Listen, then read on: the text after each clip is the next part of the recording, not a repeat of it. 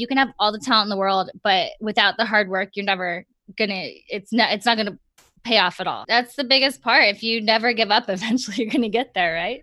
Follow your dreams. Um, don't give up. And I think that really happiness is a choice, and waking up happy every day is number one. And if you can do that, then you've already made it. And if you keep working towards your goals, then it's just going to get better and better. Welcome, everybody, to the Jeff Mara podcast. Tonight we have a really interesting guest, and her name is Jaimie Beebe. She is a film and TV casting director with a wide variety of credits, including River Runs Red, Falsely Accused, and the highly anticipated series Paradise City. She's worked with major brands, celebrities, and directors such as Dannon, Oikos, Childhelp, Betty White, Shaq, John Stamos, Billy Jayne, and more. She has cast several music videos for bands like Buckcherry and Breaking 27, as well as many voiceover spots for radio. And besides all this, she has a true crime podcast called Strictly Stalking. So, Jaimie, thank you so much for joining me. And how did you get into being a casting director? Well, thank you for having me. Um, I kind of fell into it. I was working in production um, like had a production for a small boutique company and um, that was just one of my many job titles when I was there. And so when I left there, I knew that I really wanted to do casting because it was just kind of the best part of the job. Mm-hmm.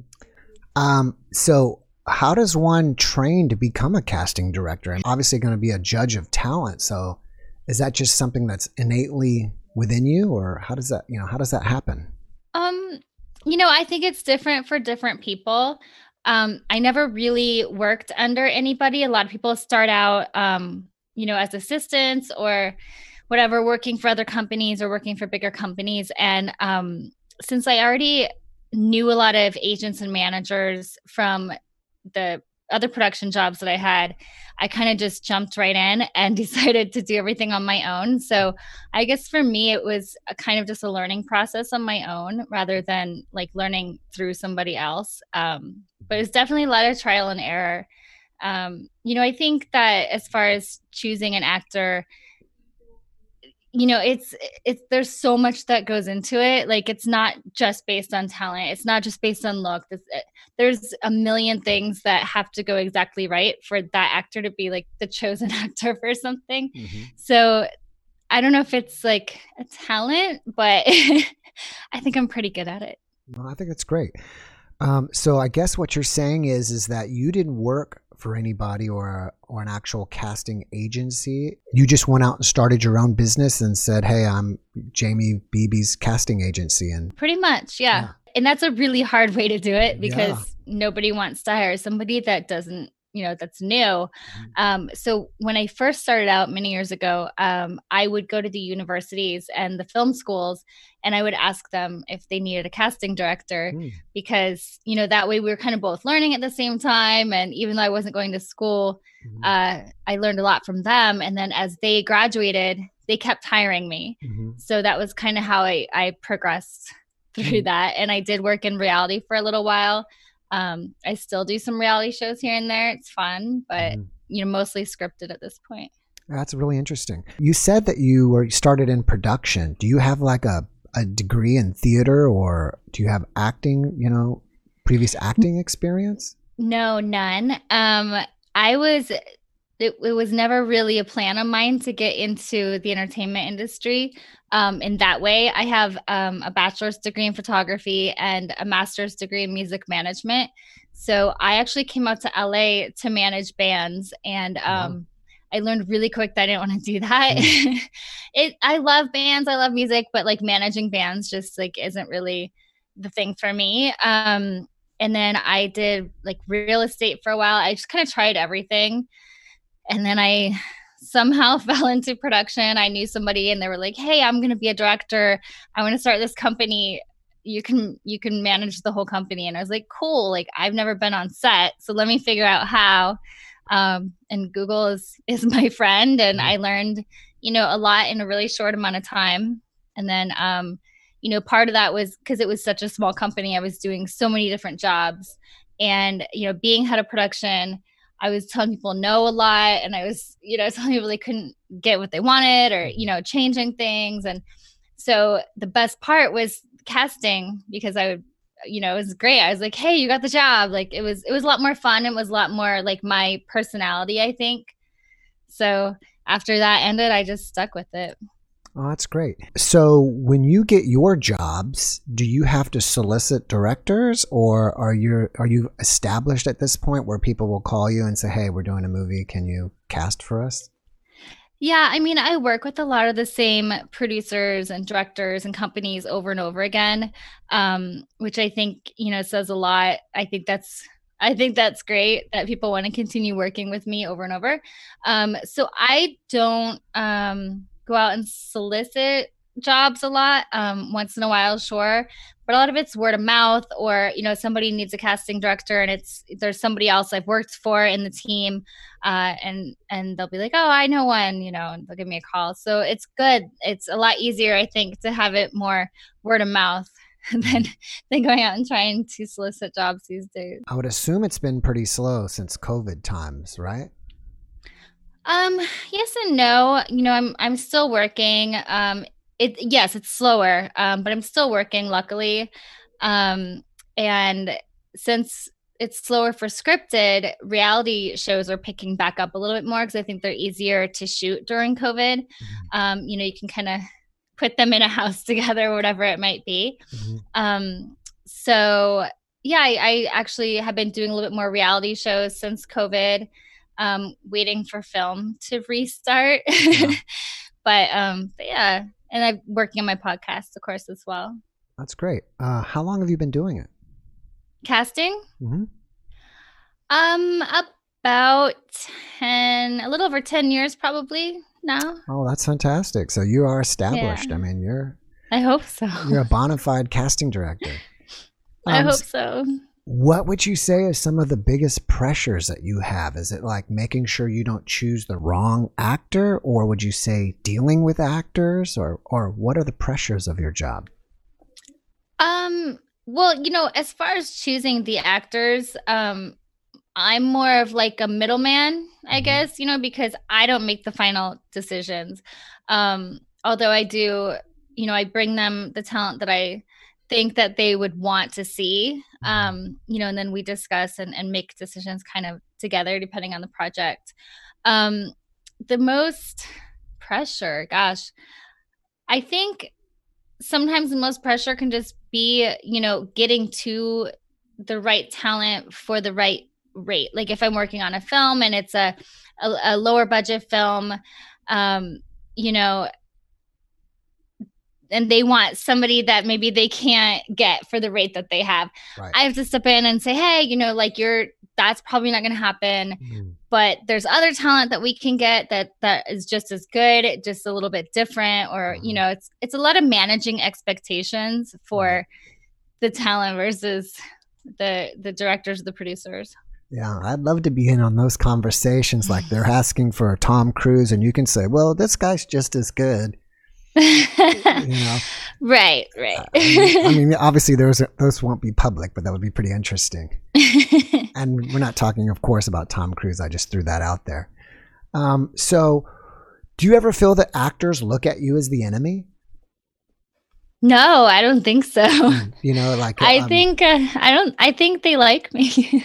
oh, great, great. I just thought I don't know the business again, and I was just thought that sometimes you know, it's like they have to get past you to get the job, or, you know, maybe there's a lot of disgruntled actors that like, oh, these casting directors, they just never, you know. Um, you know, I've I've heard from a lot of actors that I'm more friendly than other casting directors. Mm-hmm. You know, I love my job. I wake up so happy every day. Um, so there's no reason like I know that you know, you hear these Hollywood stories about like this casting director is so mean in the room or whatever. Like that seems mm-hmm. ridiculous to me. Like I just I'd rather just be nice to every- I want everybody to get the job. Like right. I want I want everybody to walk in and be like, "Oh, I scored this. Like I got this." Like obviously that can't happen, mm-hmm. but I think you know, it'd be fantastic fantastic if it could. Mm-hmm. Um but yeah, like I'm excited for everybody to walk in and, and get the job. So So yeah, I don't think I think everybody likes me. well, that's great. I was just curious. Like I said, I'm, I'm, I'm curious about your profession. Do you? Um, well, you mentioned earlier that besides look and besides talent, there are many other factors. Can you give give us some of the other factors that go through your decision making process? Sure. I mean, it's it's simple as you know, does the schedule fit? Are they working on something else? Um, you know, do they does the actor want to work on a horror film when they've normally been doing Disney. You know, mm-hmm. it's there's so many factors that go in. Um, you know, and I work more with agents and managers than actually the actors. So mm-hmm. there's a lot of negotiating and talking behind the scenes with the agents and managers. Um, you know, and the agents and managers, it's also up to them. You know, do they feel that their actor is a right the right fit for this project, or is it not something that they want to do right now? Um, you know it's how does how is the actor on set a lot of mm-hmm. times if i don't know an actor i'll call around i'll ask how they are how they were on their last film or tv show just to make sure you know you, you don't want somebody that's going to go in and act crazy or yeah. you know be a liability are yeah. they going to show up are they going to you know get their work done it's it's important there's just a lot um that goes in it's not just their talent it's how they act it's mm-hmm. you know how they portray themselves, their brand, you know, there's everything that goes into it. Mm-hmm. When you doing an audition, is there some kind of average? It is. Um, it's really different. A lot of times we'll have a few people in mind for for a part. Um, you know, especially for a bigger film, we'll have some people in mind. Um, sometimes we don't necessarily do auditions. It's more of a meet and greet or just an offer if it's somebody that's, you know, if we know who they are and how they are, um, it can be an offer.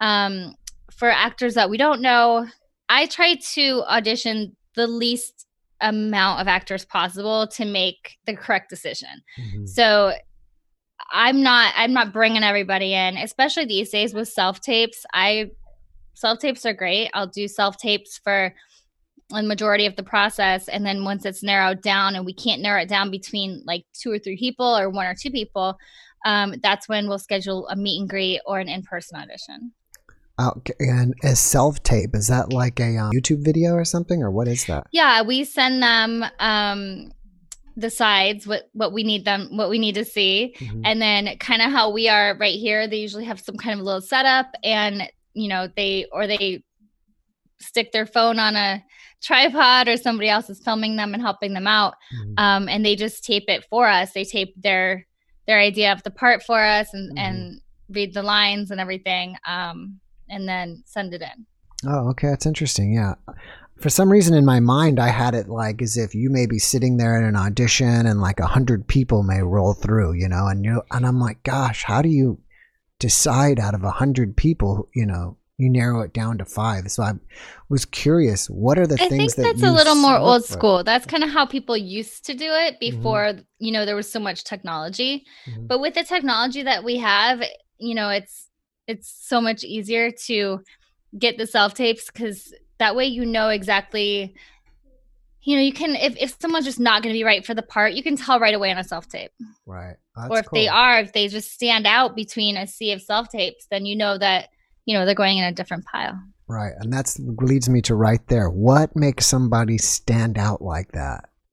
What is that that you see? Um it can be any number of things. Sometimes it's they did something totally out of the box. Um sometimes they they read it exactly how we had envisioned it. Mm. Um sometimes they just they have a more unique look than you know i'd expected or you know they read it pretty well but you know you can tell that they put a lot into it. They dressed up for the part. They're really you know there's it's kind of just a like a feeling. Mm-hmm. you know is it are they believable when they're doing these lines? Are they off book? Are they um you know do they look like the character? Do they look like they know what they're doing? uh, you know believe when they're believable that's a big a big thing if i can mm-hmm. see it when I'm watching the tape, like, oh yeah, this person could totally play this role. Like this is kind of how we all envisioned it and talked about it. Mm. Then yeah. Oh, cool. I would assume it would be obvious, like if you have a certain part, like you know, it's a cowboy role that guy should be in a you know in a cowboy hat and some boots. uh, you know, um, dress the part nice when they if they can do tape. that.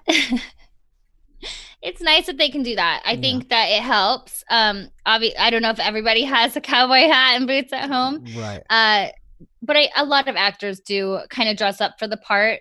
Um, you know, it's not hard to borrow a cowboy hat from your roommate or sure. something or whatever. But um, but yeah, I, I think a lot of actors do that, and I think it's really great because it does add to it. It shows initiative. Right. Yeah. And um, yeah, I mean, yeah, it kind of helps you see them in the part as well. Yeah, it does. Do you still work with headshots, or now that's kind of gone away and it's all about the tapes? Um, I personally don't like headshots. I'm, you know, environmentally friendly. Mm-hmm. Um, so for me, everything's online. I can pull it up in a heartbeat. I can pull it up on my phone for some, you know, it's it everything's online. So I personally don't see a need for headshots. I know a mm-hmm. lot of actors still have them. Mm-hmm. Um, for paper headshots. I mean, obviously you need headshots, but right. I think online is is just as good, but it's a personal mm-hmm. preference between everybody. Oh, okay. Yeah, that's interesting. You know, I didn't know how technology has changed everything, you know, since yeah. with with all the tapes. So while I've got you here, can you give all the actors out there some tips about how to do an audition or to, you know, to, to stand out in an audition? Um, sure. I think a lot of it is um you know, your knowledge and your growth. Um it's important to have a good reel. It's important to have a good agent and manager. And beyond all that, if you're just asking about the audition itself, um, you know, be confident. As long as you're confident, even if you mess up the lines or whatever and you're on audition, if you're confident and you can pull it off, then that's way more believable than just reading the right words that are on the page. Right. Uh, if you can kind of go off book and be like, oh, yeah, you know, if you're into it, if you're in that moment as right. that actor, then you're going to be a lot more believable and you're going to be a lot more confident. And I think that's really the best advice I can give is to mm-hmm. be confident, even if you're like not feeling it. I mean, you're an actor, act it, like act confident. You know, I think right. that's that's super important. All right. You got any other things? Any other tips? Any more tips? Um, yes. Um, I have lots of tips. We're gonna uh, get as much out of you as we can. We got to help these actors out there. Yeah, that's fine. Um, you know, again, it's it is important to get the, a good agent and manager. Um, mm-hmm. It's hard when you're just starting out to do that. Start with a manager. There's a million managers out there. Uh, ask around, pick a you know pick a good manager and, and go after it. Be sure to ask your friends. Make sure that it's somebody that you want to work with. Meet with them.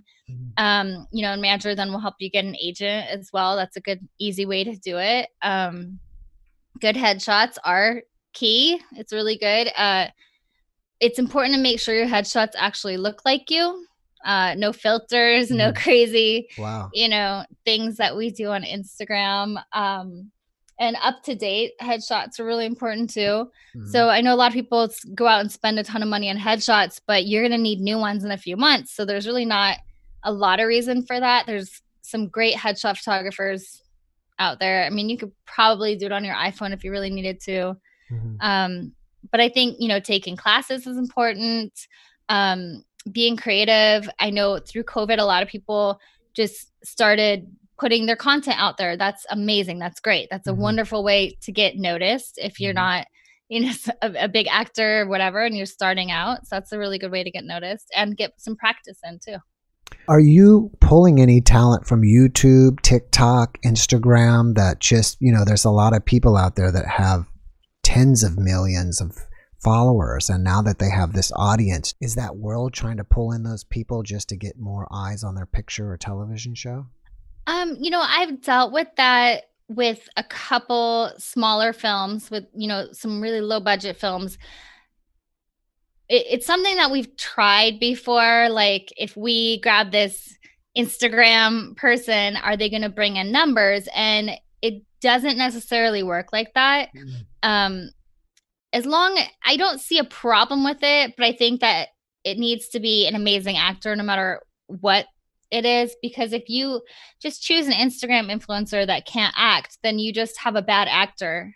Right. Yeah. like that's that's what it is. If you choose a great actor who maybe doesn't have you know millions of followers you're going to have a great project right. so i think it's more important just to choose you know your actors based on their capabilities and you know their talent rather than their social media influence mm-hmm. yeah i think that's a great point let me check some questions here i have one uh, or have more than one um, who is your favorite celebrity that you've worked with oh gosh um well, I don't know. That's so hard. That's so hard to say. Um, I can tell you some celebrities that I think are really amazing um, as people and as actors. Uh, mm-hmm. Steve Valentine is mm-hmm. One of the, my favorite people. Mm-hmm. Um, I think he's a great actor. He was on uh, what's that TV show? He was on Crossing Jordan for a long time, and he's super cool. Um, Bella Thorne, I think, is an amazing actress. I love her. Um, gosh, who else? You know, Marilyn Manson is actually oh wow really awesome to work with. Oh, uh, he's extremely, extremely talented. Just mm. No doubt on that. Super, super talented. Um, trying to think of who else I worked with off the top of my I head. Hope I didn't put you people. in a bad spot because then you can't, you know, hey, some some, some actor's gonna say, "Why didn't you say my name?" whoever I don't say. Um, there's so many, you know, really, really talented people out there. Mm-hmm. Um, but yeah, like as far as like some of my favorites, there's there's a lot. Everybody's your favorite. Yes. All right, let me let me catch another question here. Do you prefer choosing an actor with no lessons, no experience, but natural, very you know, with a lot of natural talent, or do you prefer having someone with a lot of experience and the talent obviously um it really depends on on the role um you know there's a lot of there's a lot that goes in to choosing an actor and it also depends on what you know if it's a film and we you know need to make sure that we hit a certain amount of numbers here and there then we would need someone with more experience mm-hmm. but that doesn't mean every role um for me, I like actors to be experienced, but it doesn't mean they have to be like a well known name, but be on set. No matter if you're, you know, learning, whatever, be on set. But also, experience is, you know, getting training, going to classes, working with other actors to to create something cool. Mm-hmm. Um, so yeah, like experience can come in all different forms. I think if you've just like never really been on set, you don't have an agent or manager, like there's a lot that goes into being an actor. It's not easy. It's extremely, extremely difficult to be an actor. Um, I, I don't know how they do it. I think it's like the coolest thing ever. I could never do it. There's mm-hmm. so much talent. There's so much hard work. Mm-hmm. Um, you can have all the talent in the world, but without the hard work, you're never gonna. It's not. It's not gonna pay off at all. I mean, the hard work is people work for years and years struggling to get to where they're at. Yeah, and so it's it's, it's a lot of the hard work. and it's amazing to think about. I mean, there are tens of thousands, hundreds of thousands of actors, but only like I would assume the one percent get to even be in films. You know, not not to say that they're the star of the film, but just you know whatever, just to have a smaller part. It's just I would assume it's so competitive. Is that true? It's extremely competitive. Um, you know, and it it's so hard. I mean, you get turned down over and over and over. You go to you know 25 auditions and they all say no. But that 26th mm. one maybe they'll say yes. Maybe right. that's your part. You know, it's they they're never ending. These actors that I know are completely relentless. And it's it's really cool. Like it's cool to see, it's cool to talk to them. Um they're I, I love actors i just think they're they're the coolest people like how like to to just this is what i want to do and then they work until they get it like that's mm-hmm. a real actor mm, that's great it's great that they don't give up you know yeah so that's the biggest part if you never give up eventually you're gonna get there right you never know what's gonna happen mm-hmm. um and there's different realms of making it you know it, if you if you are a working actor, if you can pay your bills through acting, you made it. Like that's mm-hmm. huge because most can't. You know, right. um, everyone's not going to be Brad Pitt or Tom Cruise or whoever. Like that's not going to happen. Not everyone's going to be a household name. Right. But if you don't give up, who knows? Um, but I mean, I think you've made it if you if you can make a living off of acting it, you know, like that's huge. That's really big. Um, yeah, and sometimes people get somewhere kind of randomly, you know, it's that's what happens, you know, it's you never know. It's, it's life. The, the luck of life. It is, yeah. Um, so we got some tips out of you. Let's do it the opposite way. What are things uh-uh. that you should not do on an audition? Oh my god, so many things. Um Oh, there. See, then we got some good stuff now. Oh, um there let's see. What should you not do? Uh don't act all weird. Don't have a weird vibe. Be normal. Don't say anything weird. Mm-hmm. Um when you're in the room. I mean, there's there's been times when an an actor will come in and and they'll say something completely inappropriate to me. I'm like, wait, what? Like, mm. You can't say that to the casting director. Um, wow. no matter what you think. Uh, you know, be nice to everybody. Um, and then beyond that, you know, you want to be somebody that people want to work with. You mm. don't like like being on set, being on a film is a family.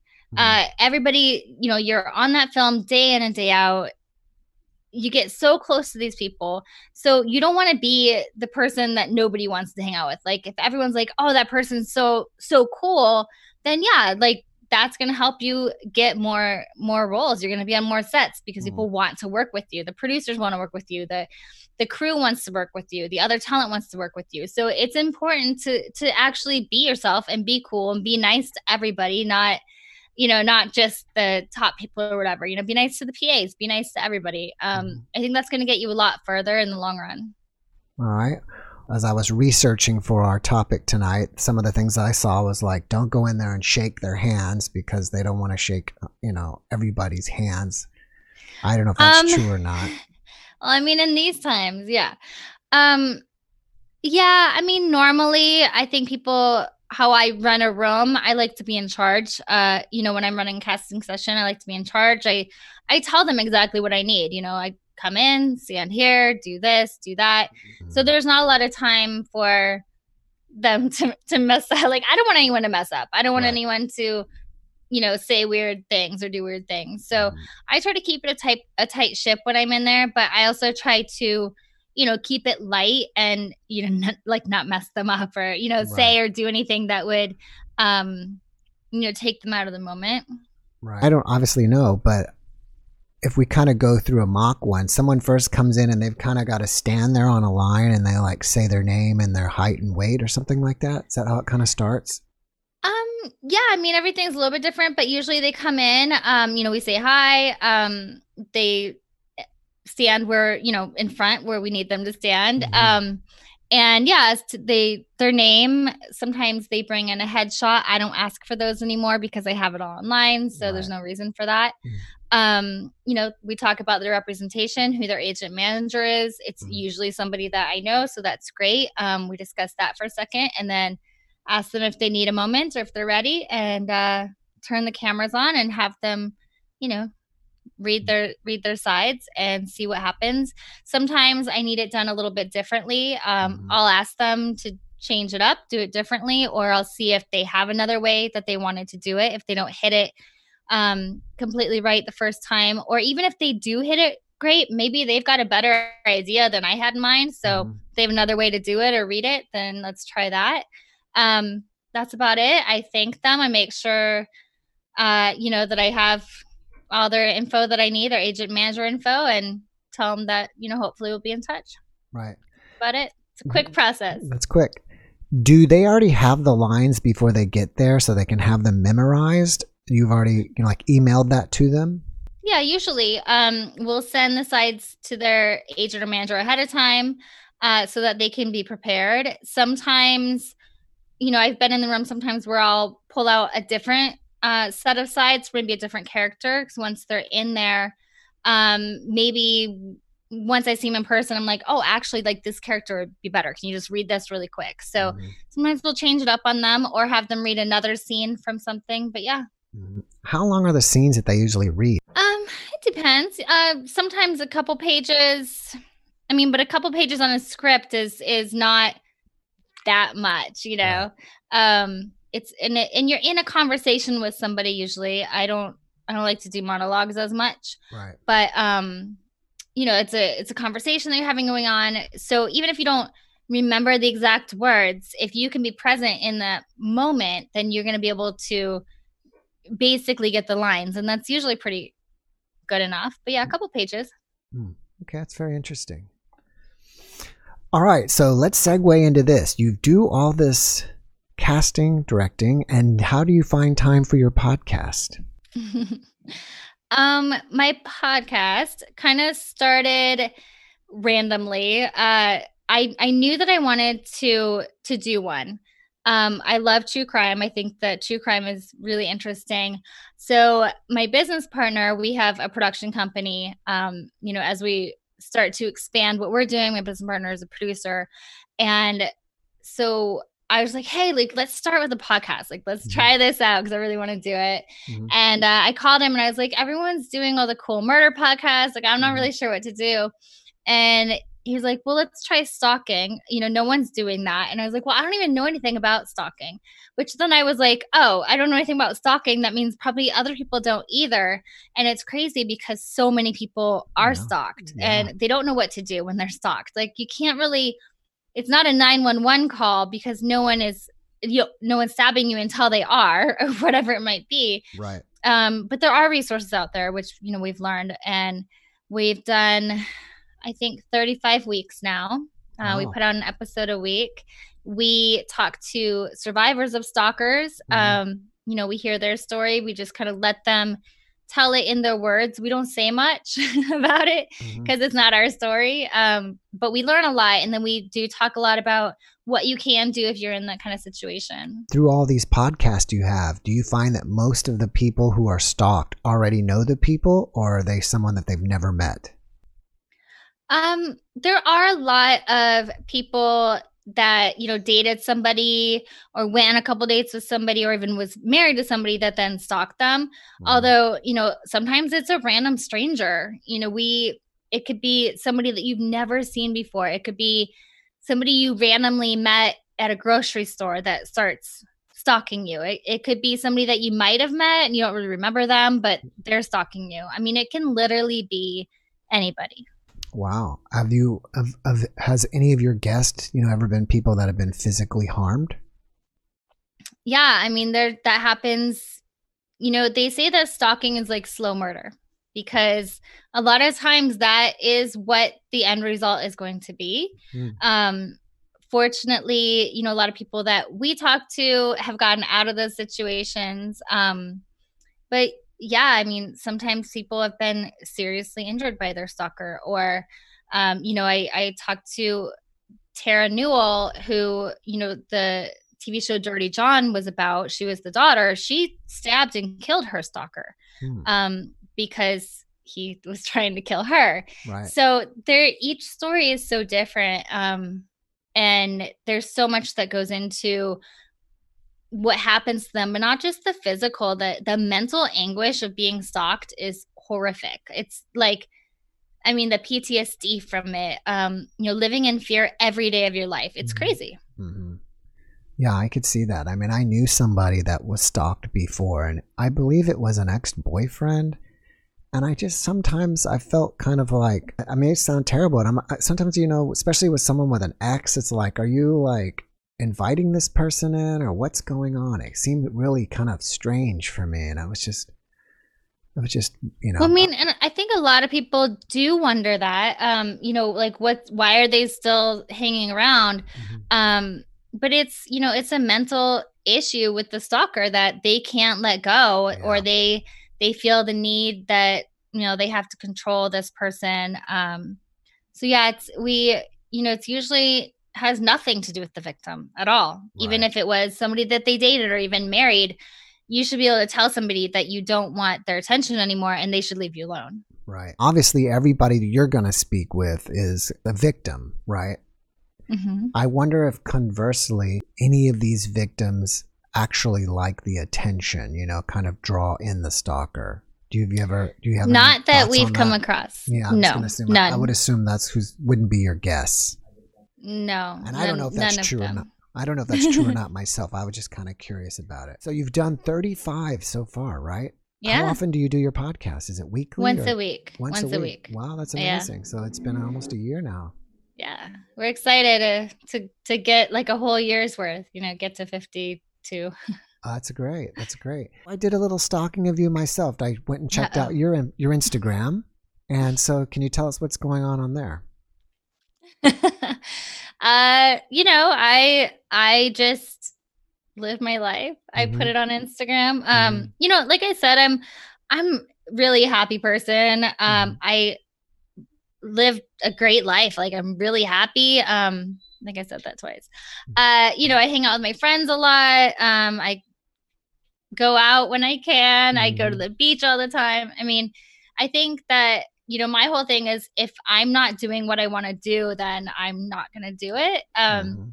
you know, I, I've I've wasted time before, like being in bad relationships or Mhm. whatever, where you know it's very controlling or manipulative or you know things like that. Um, and you know, one day I just woke up and I was like, I'm not gonna do that anymore. I'm only gonna be happy, and I think happiness is a big decision that you can make, and it's actually quite simple. So that's what I did, and I think that my Instagram reflects that. yeah, I mean, um, you're you're actually a beautiful woman, and you have a lot of fantastic pictures on Instagram. And Thank I was you. saw, I was like, wow, she are you doing modeling too? no, No, they're No. just you're just very photogenic. And it looks like you also put, I think, maybe links to your podcast on your Instagram as well. Yeah. Oh, that's Yep. great. If somebody wants to find out about it, how do they find your podcast?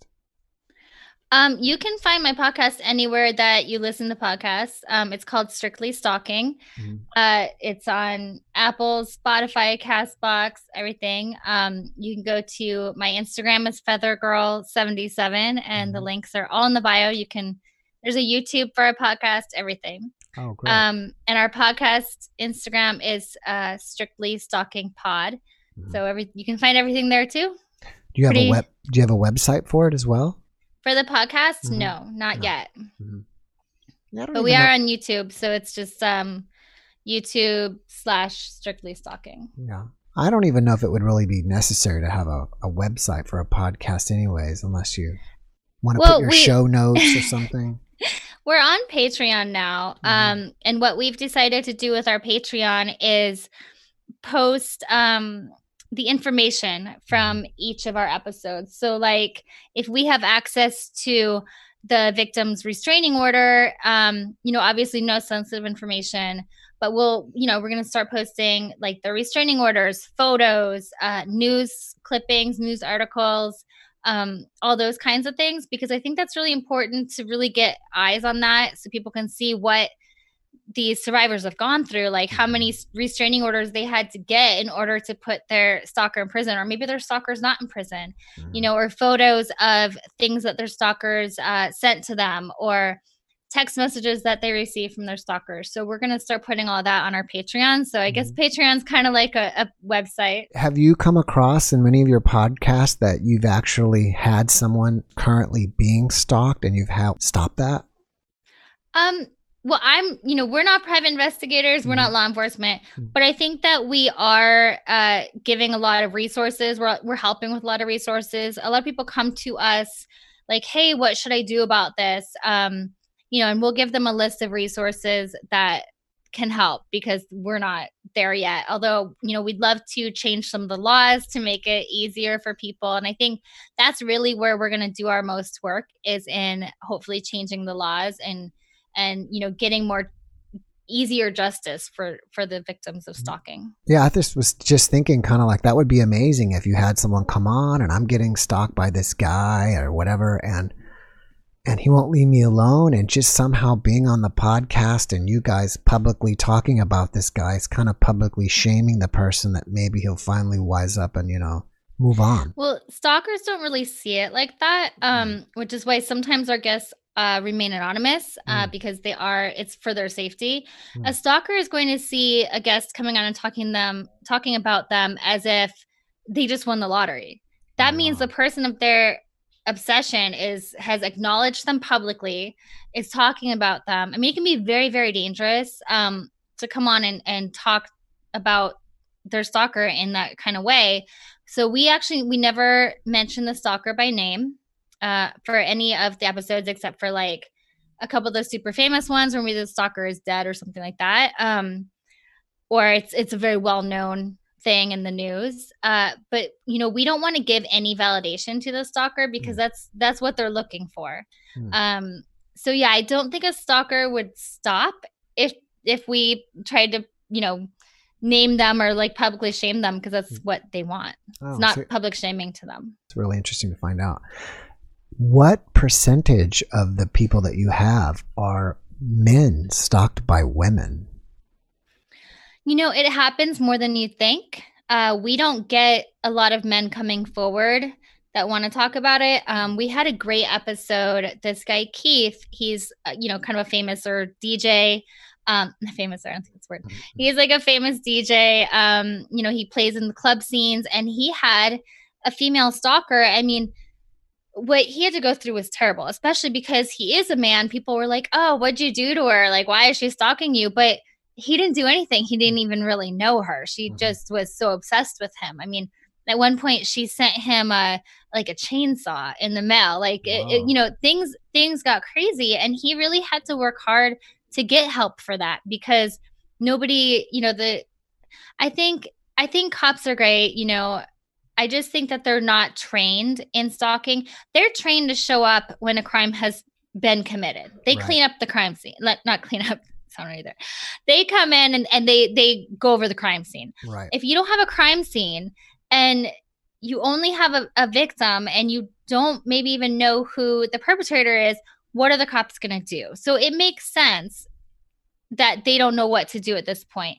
And I know, you know, there's a lot more training happening um, now with the cops because it just it's a little bit of a different mindset because it's just not what they're what, what they're trained to do. They're trained to come in after the crime has been committed, after someone's been stabbed or shot or run mm. over or whatever it is, not somebody threatening to do it. Right. we used to say like it seems like a lot of times they're ended up training to come in and write a report after everything's done, you know? Yeah. Uh, let me catch another question here. What is the best way, if you know, to legally defend yourself from a stalker? you know, in Texas here, it's um, a gun state, so you know, it's uh, people. Yeah, open, it really it's, depends it's on where you're at. Yeah. You know, it depends on where you're at. Um, but I will tell you a story again about the guy that was stalked by the girl. The problem he had was she could have come up to him on a on a in a public street and tried to attack him but what's it going to look like for people around if he tries to defend himself right it's going to he's going to you know, people are going to be like, why are you hurting that or whatever. Um, so it's very one sided. So what his um, PI or whoever he had that he was working with, they told him to try and, you know, carry mace. And that's the best way to do it mace and then run because if you're caught mace, even if you're just caught macing some girl in the street as a guy or really as anybody, you know, people are going to jump in and be like, what's going on? and it's not really how you want people to jump in because then you could look like the perpetrator rather than just defending yourself mm-hmm. so you know look and, and see what your state says uh you know like like you said texas you get a gun and you know it's different if someone's actually on your property versus if it's in public things like that mm, what about for a female if the female's being stalked i mean i think it's a great idea to always you know take self-defense um you know be be prepared with whatever you're comfortable with. You know, I I have friends that have guns and that's great. Um and they're trained, well trained. They will shoot someone if the, if that happens, you know, if they need to. Uh I don't have a gun, so I, mm-hmm. I don't think I can shoot anyone. Mm-hmm. Um but I, you know, it's good to the best defense is kind of offense too. Be be prepared, be aware. Um, you know, make sure if you're scared, have cameras on your house. Um, you know, I've, I have security cameras everywhere. I have mm-hmm. two giant dogs. Um, you know, a little bit like a fortress because because of what I do. Mm-hmm. Um, but yeah, like I I think that you know self defense is a, a, great thing. You know, just learn and and be prepared and be aware. Mm-hmm. Uh, have you yourself been stalked? And if not, do you just have all this preparation after hearing all these women's stories that you kind of got freaked out and said, "Man, I need to I need to get some protection. I have not been stalked. Um, I've always tried to, you know, be aware and, and be able to defend myself. Um, uh, as far as like keeping my house like a fortress, mm-hmm. a little bit it's to do with the podcast, and a little bit just because I've dated a lot of idiots. Mm-hmm. you know, um, but yeah, that's about it. No, that's okay. I think I got another one here. Do you think that the stalkers have a certain percentage of mental disorder? I mean, I would. I think you kind of already said that, but you know, I would assume yeah. just by definition, if you're a stalker, you you have a mental disorder. Um. Yeah. I mean, a lot of stalkers have schizophrenia. That's mm-hmm. a, a big thing. Um. You know, even just having that, you know, severe obsession, it's a problem. Mm-hmm. so yeah, I mean, it's it's a different forms of mental disorders can bring different things out. Um. But there are a lot of schizophrenics that that stalk. What is the best advice you would give to someone thinking about getting into the commercial voiceover business? Is and to follow up with that, is an agent necessary? Um, well, I don't work a lot with voiceover, but I yeah, an agent and a manager's a manager and agent are always good to have. Um, I would say start with a manager because they'll help you get an agent. Um, I know there's companies out there that work with voiceover, like connecting voiceover with uh, you know, commercials or whatever they need. Um, what was the other part of the question? He said, you know, is an agent necessary? And I'm kind of like wondering, you know, you mentioned to have a manager and an agent. You know, one mm-hmm. thing that kind of sucks is you have two guys with their hand in the pile, right? But um no, not really, because how- without your and without a manager or agent, like I, I don't work necessarily with actors. I right. work with managers and agents. Right. So an actor can be like, "Oh, can I be on this or that?" Well, yeah, sure. Just have your agent send me your stuff. Like right. I don't. It's really difficult to to you know do that without them. So mm. they and they work hard. Mm. Managers and agents work really hard for their um for their their talent. I mean, without a manager and agent, they're the ones getting you their job. So yeah, they do take a percentage, but it's 100% worth it. Okay. When you're saying manager agent, are you saying manager slash agent or are you saying a manager? No, manager, there's managers and then there's agents. There's not one that can be both. Right.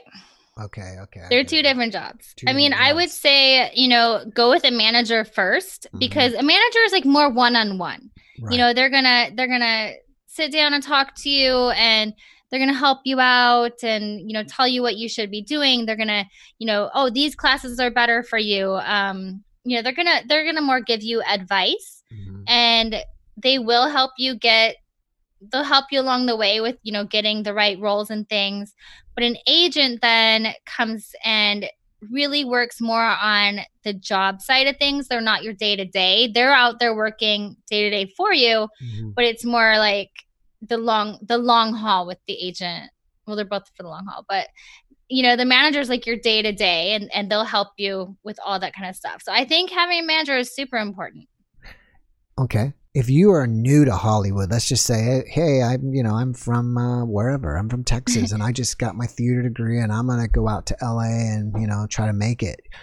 Do you just like Google agents and managers, and or you know, and you probably want to find a manager first?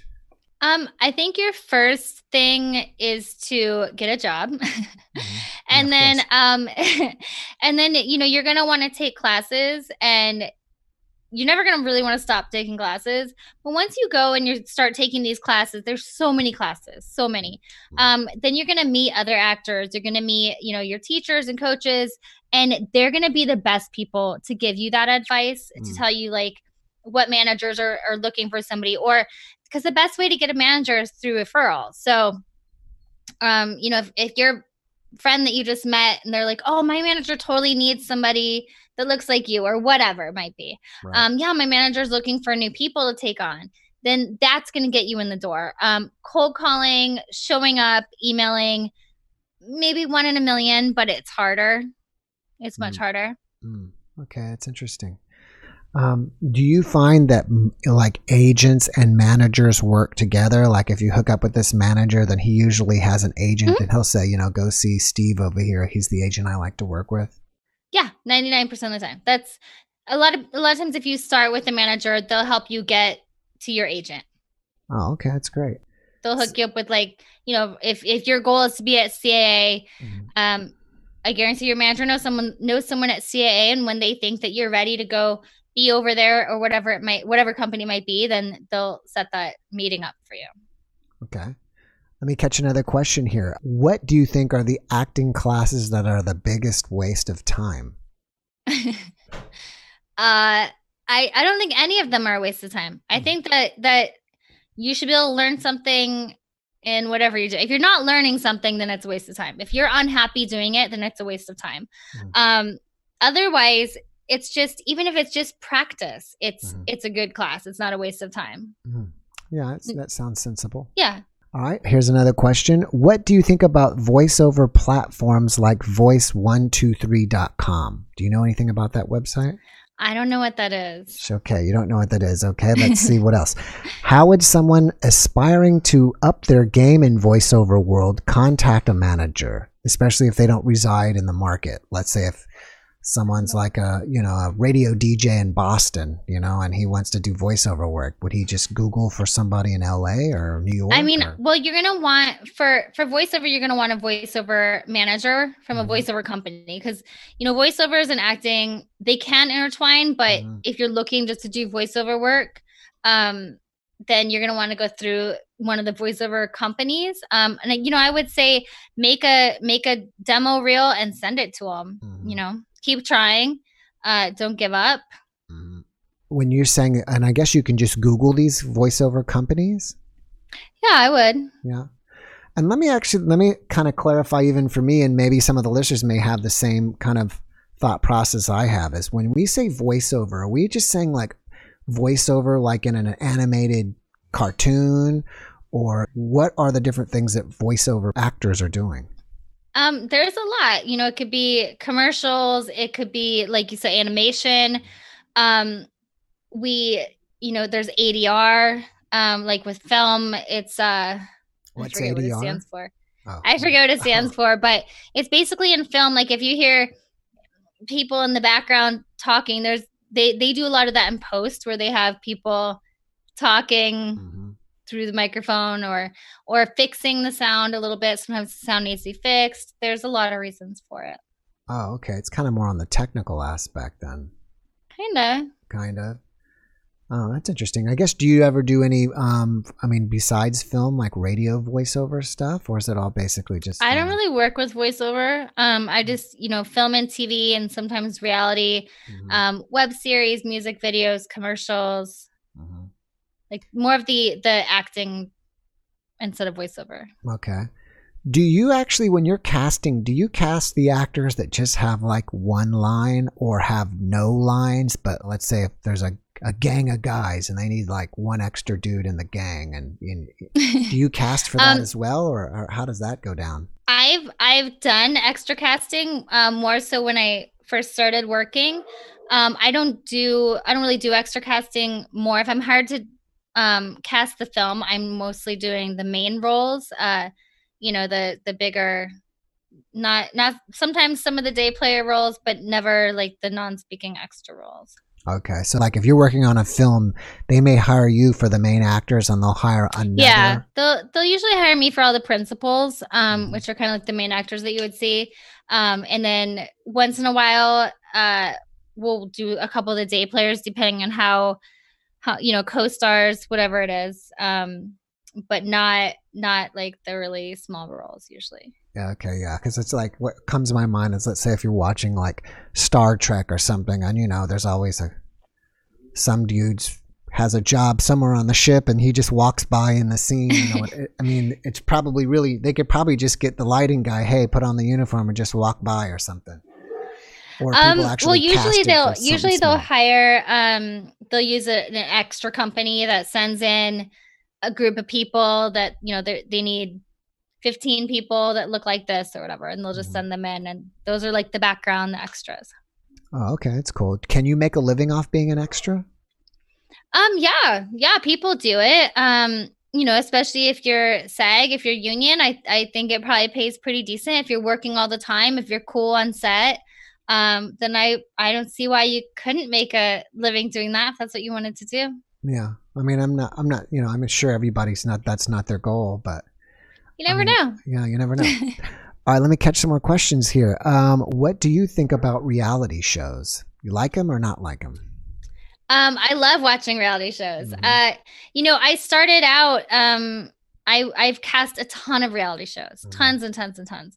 Um, it was really fun for a lot. It, it is really fun. It's a fun uh thing to do. You know, it's it's more like a treasure hunt. You have to Mhm. find this little needle in the sta- in the haystack. Like, oh, I need this type of person that does this, that wants to do this, that knows this. You know, there's so much that goes into it. Um, it's actually you know reality show casting is is very difficult um it's a Mm. lot of work Hmm. but it's fun um you know i still once in a while i work always pretty much for the same company i work for for uh metal flowers media um they do like naked and afraid they do some Mhm. of the really really Yeah, fun shows show.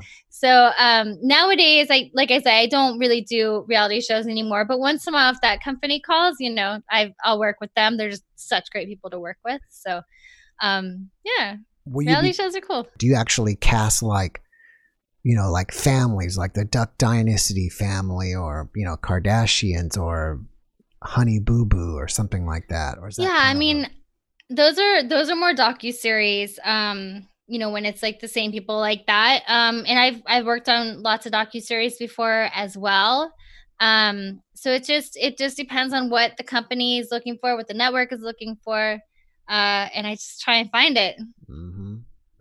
All right. I don't know. You probably won't answer this, but who Uh. is your most fam- Who is a famous client that was a that was a pain to work with?